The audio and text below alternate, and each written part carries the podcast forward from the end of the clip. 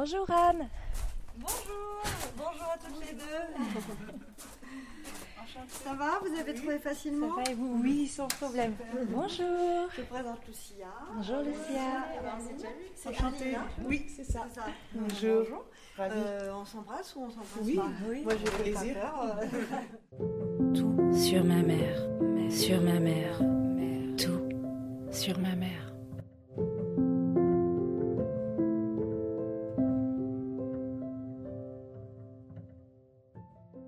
Tu nous as préparé un petit thé Oui, bah oui. avec des tasses personnalisées. Chacun, chacune va prendre la sienne. hein. Je, je- je n'influence personne. Chacun se dirige vers celle qui, qui l'inspire.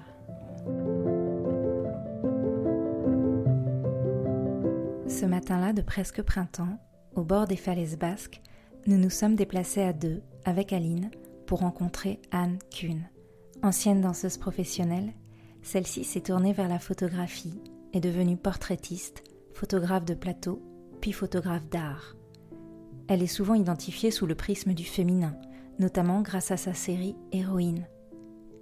À travers une mise en scène propre et élaborée, Anne présente des clichés en diptyque qui vont puiser dans les personnages féminins de la littérature. Cette création interroge la condition de la femme, ses enfermements, ses libertés. La photographie permet ainsi à Anne d'exprimer sans dire, de poser ces questions qui l'habitaient déjà enfant, de raconter aussi, peut-être, lointainement, un peu de Aude, sa maman.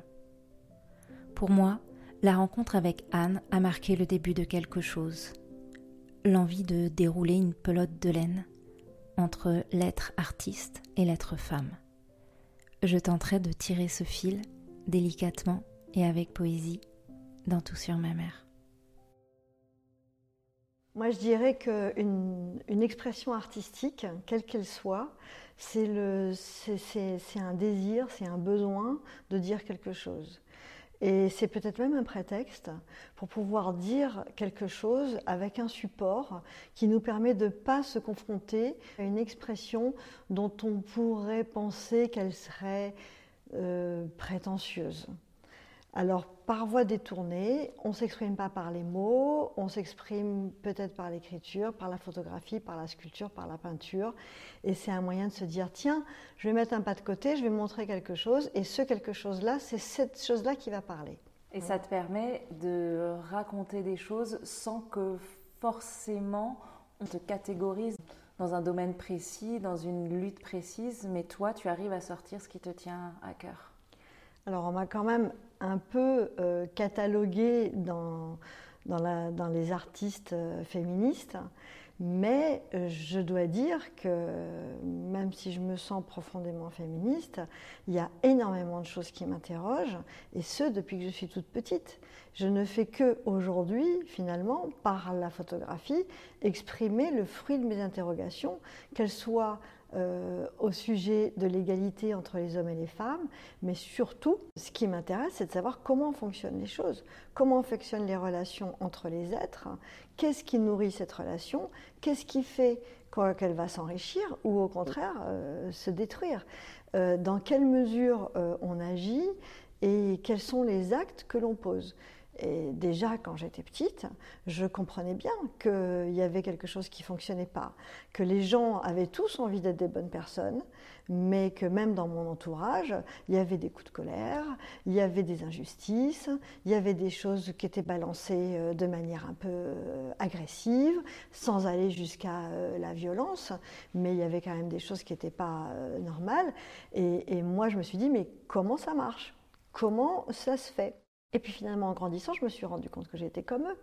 J'étais pareil, moi aussi, j'étais confrontée à de la colère, à du ressentiment, à, de la peine, et, tout ça euh, s'escaladant. Dès lors qu'il y a euh, du ressentiment, ça se transforme en colère, euh, la colère en agression, et forcément on est en proie à tout ce qu'on déteste. Et ce que j'ai pu identifier, c'est que finalement, là, c'est la souffrance. C'est le, malheur, c'est la souffrance, qu'elle soit infinitésimale ou énorme, c'est la souffrance qui nous rend violents. C'est la souffrance qui nous fait euh, dévier de notre bonté. Et, et cette souffrance, je pense qu'elle provient essentiellement d'un manque d'amour. Donc j'en arrive à la solution que finalement c'est l'amour qui est la clé de tout. C'est l'amour qui peut tout, comme euh, si on en manque, euh, peut nous entraîner vers des choses très douloureuses, y compris des mauvais choix. Je ne dis pas que l'amour, le manque d'amour va forcément nous rendre violents, mais le manque d'amour peut nous faire faire des mauvais choix. Tout est dit dans ces quelques mots. C'est comme s'il venait excuser nombre de comportements de colère, de méchanceté, de petitesse.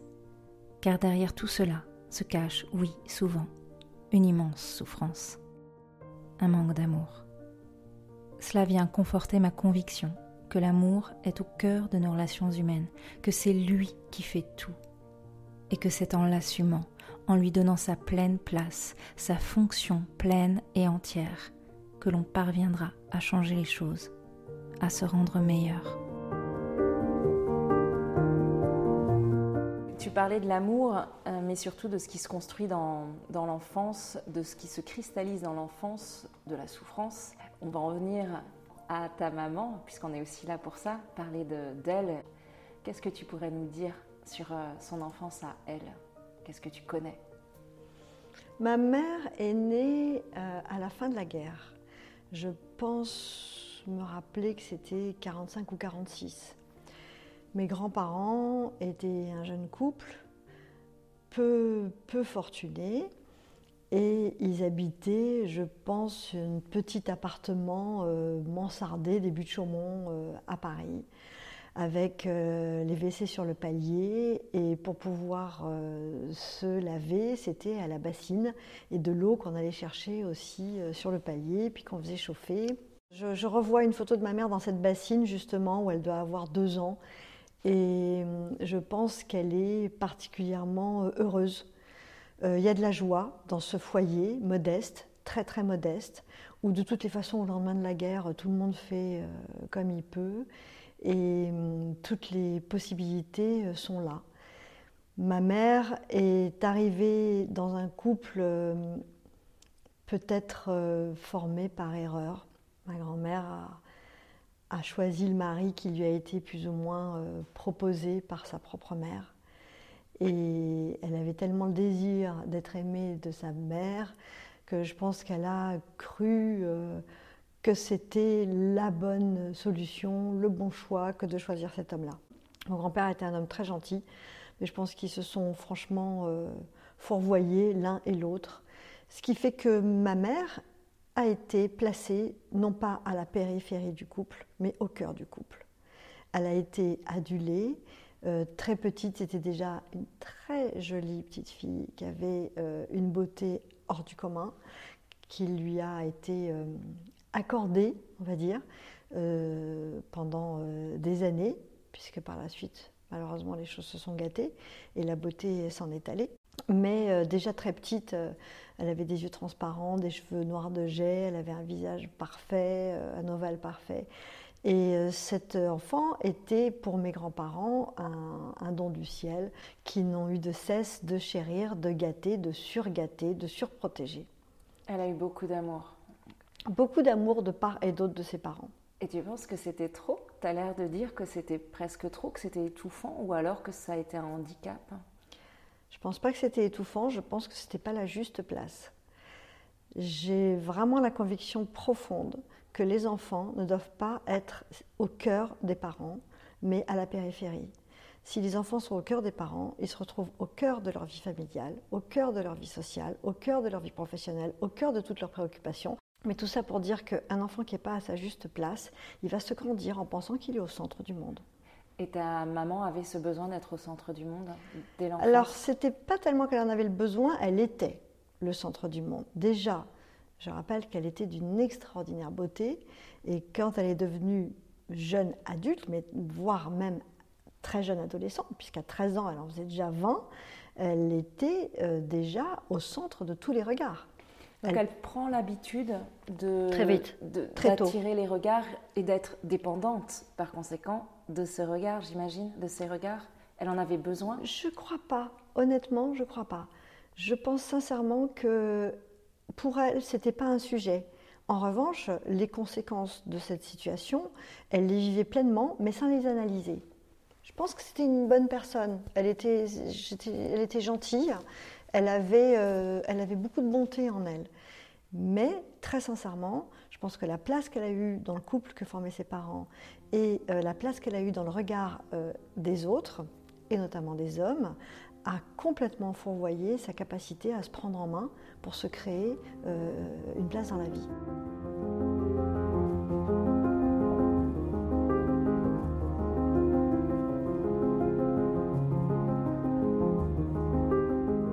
J'ai pas le sentiment que ma mère rêve de quoi que ce soit.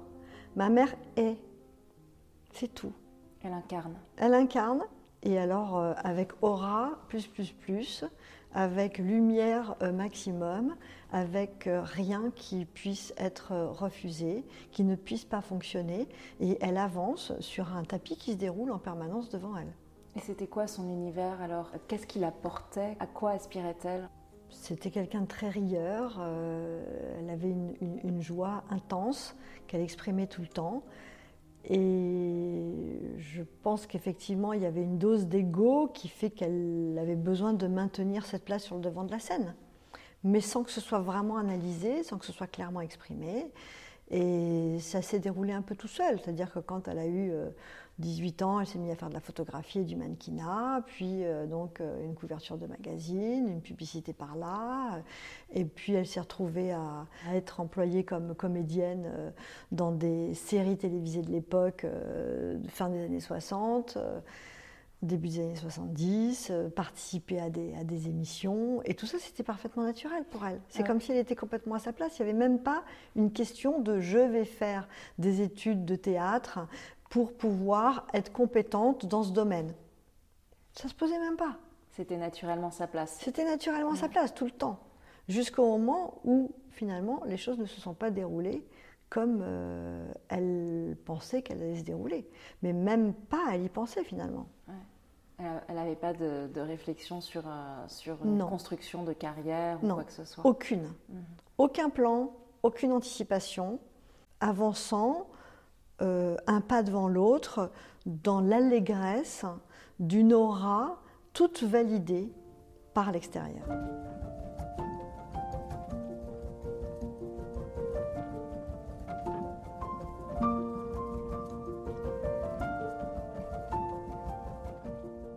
Mon père était un très bel homme, elle étant une très belle femme.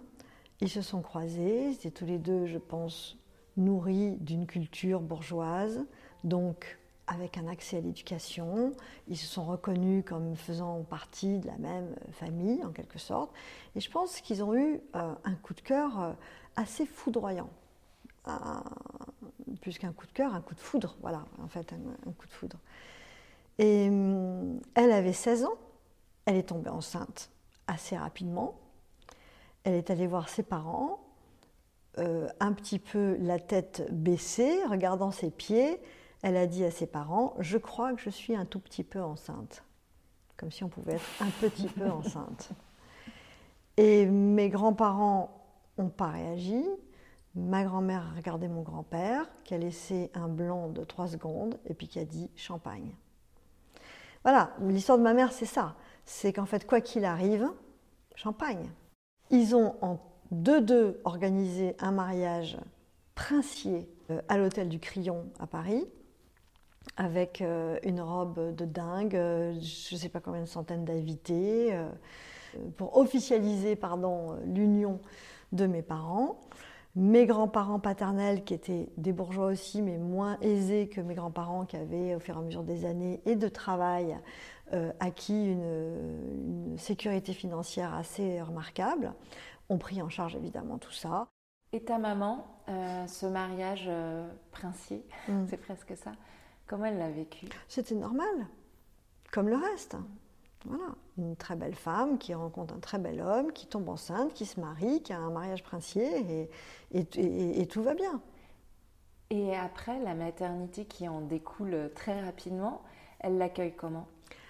Alors déjà, ma mère avait des principes et des certitudes qui fait que quand je suis née, alors qu'elle croyait que j'étais un garçon, enfin que je crois, elle croyait pas, elle était persuadée que j'étais un garçon. Elle a dit c'est pas possible, c'est pas mon enfant, moi j'ai pas de fille, moi j'ai un fils, et elle voulait m'appeler Gilgamesh. Gilgamesh. Parce que c'est une divinité perse, si je me souviens bien. Et donc pour elle, elle allait accoucher d'un Gilgamesh. Et comme rien sur Terre pouvait lui être refusé, forcément, quand une fille est née, c'était pas acceptable. Donc elle a juste dit à l'obstétricien Vous n'y connaissez rien, moi j'ai eu un garçon, et elle, euh, m'a renvoyé dans le panier euh, à la nurserie. Et là, mon père et mon grand-père, qui étaient seuls à la maternité parce que ma grand-mère travaillait ce jour-là, eh bien, euh, c'est eux qui m'ont nommé parce que ma mère voulait rien entendre. Et puis finalement, au bout de quelques jours, elle est sortie de la maternité, elle a dû faire euh, trois gousi-gousi sous le menton, elle m'a refilé à sa mère, et ça a été une fin d'histoire, fin de, de son rôle de mère.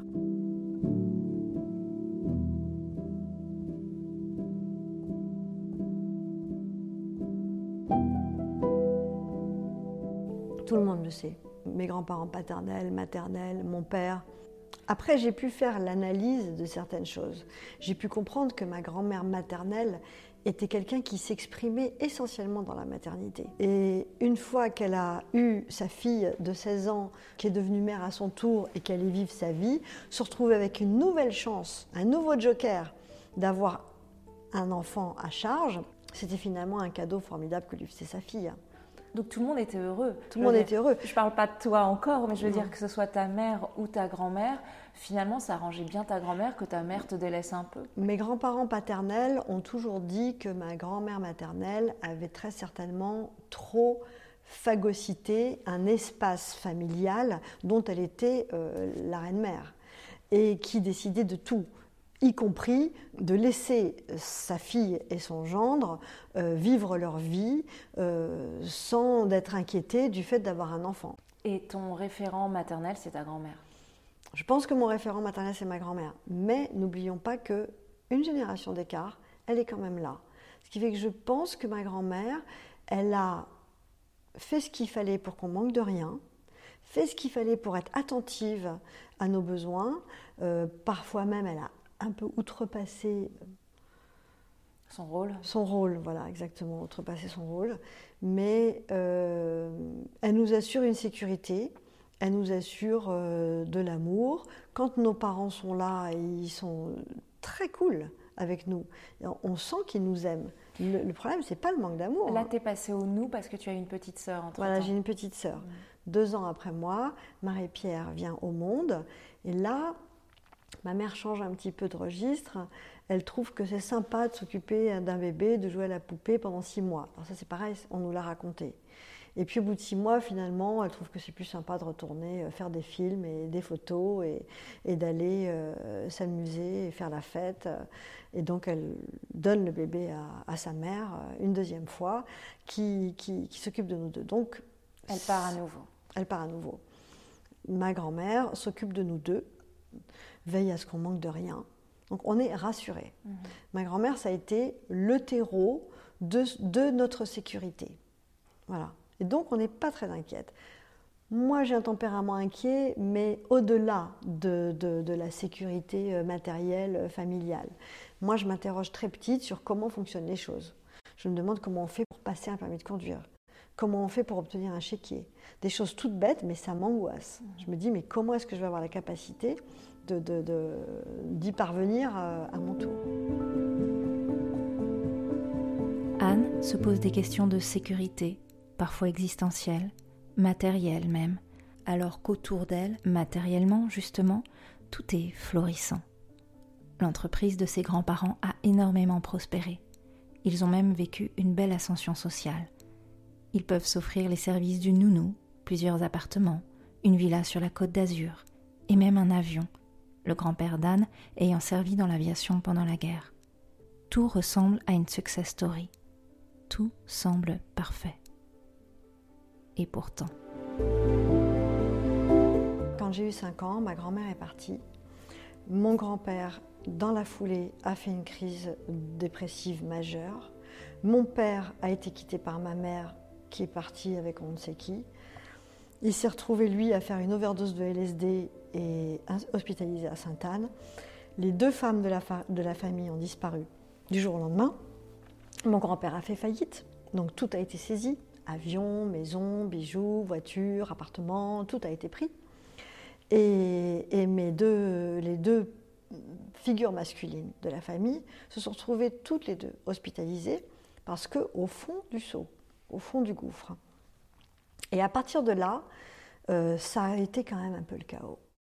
Moi, aussi loin que je me souvienne, je m'occupe beaucoup de ma petite sœur parce que mon père est pas vaillant, mon grand-père qui nous adore et, et jusqu'à la fin de sa vie sera dans la nostalgie de ce qu'il a perdu, et sa femme, et sa fille, et sa fortune et il s'en remettra jamais. Et euh, ma grand-mère, partie avec cet homme, avait besoin, et bon, ben ça, euh, c'est comme ça, elle a eu besoin de se retrouver en tant que femme, d'être regardée, d'être aimée, d'être amoureuse, ce qui peut-être ne lui était pas arrivé vraiment avec mon grand-père. Mon grand-père était un gentil, hein, il ne lui a pas fait de mal, jamais, mais il n'y avait pas d'amour entre eux, et on soupçonne même mon grand-père d'avoir eu peut-être une orientation sexuelle différente, qui était malheureusement pour lui pas assumable. Mmh.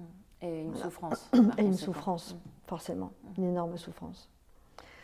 Donc, euh, malgré la, vitrine, bah, tout le monde souffre, en fait. Tout le monde souffre. Et ma sœur et moi, Marie-Pierre et moi, on survit au milieu de ce chaos, euh, en étant très souvent seuls. Oui, donc on en revient à ce que tu disais au début, cette souffrance qui est là, qui est intrinsèque à ce schéma finalement. Sauf que, très petite, j'ai conscience que la souffrance de mes parents et de mes grands-parents ne m'appartient pas. Les conséquences directes sont que je peux manquer de sécurité, donc je vais m'inquiéter pour moi, mais la souffrance réelle, c'est la leur. Et ça, je crois que très tôt, j'ai eu cette chance de pouvoir comprendre que quand la souffrance n'est pas la mienne, eh ben, j'ai pas à en souffrir.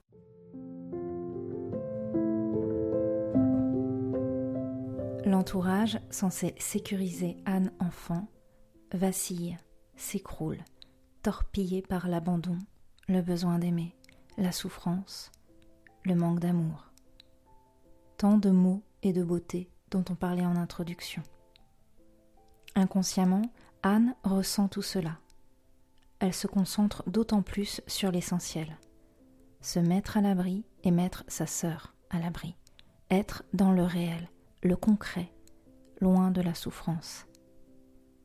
Cela va être sa mission pour les prochaines années. C'est ce qu'elle nous racontera dans le deuxième volet de ce podcast, à écouter très bientôt.